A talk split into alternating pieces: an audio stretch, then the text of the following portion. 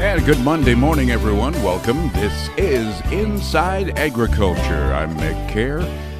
Topping our farm news this morning, Brazil and Australia are opening talks to forge a new agricultural trade agreement. Representatives of both countries met last week. The Brazil Ag Ministry made that announcement Friday. Brazil wants to export pork to Australia. The South American country could start importing Australian wheat and barley under a potential future pact.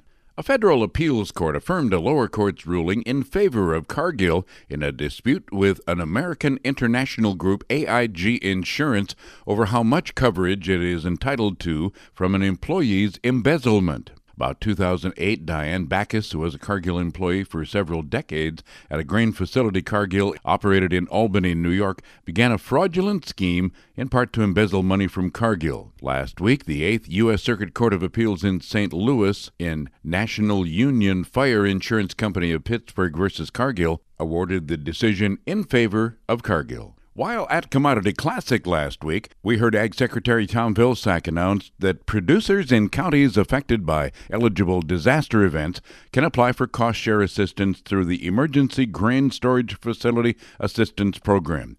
Farmers in Minnesota, South Dakota, and North Dakota are eligible for the program. It provides cost share assistance for constructing new grain storage facility and drying and handling seeds in order to support the orderly marketing of commodities. This is to cover eligible natural disasters from December 1st, 2021 to August 1st of last year. The Ag Secretary also announced the first round of grant awards associated with a program designed to increase domestic fertilizer production and inputs. We received $3 billion in requests, 350 applications, over 47 states and two territories. Agriculture Secretary Tom Vilsack with the announcement Friday at Commodity Classic in Orlando for round one of grants. We're announcing $29 million of grants to eight independent businesses that are located in the states of Alabama, Colorado, Massachusetts, Ohio, and Washington, where resources are going to be used to modernize equipment, to advance climate smart practices, to build production operations and facilities, and to expand the capacity of fertilizer production here in the United States. The first round of grants focus on projects that could increase fertilizer capacity for this or next crop year.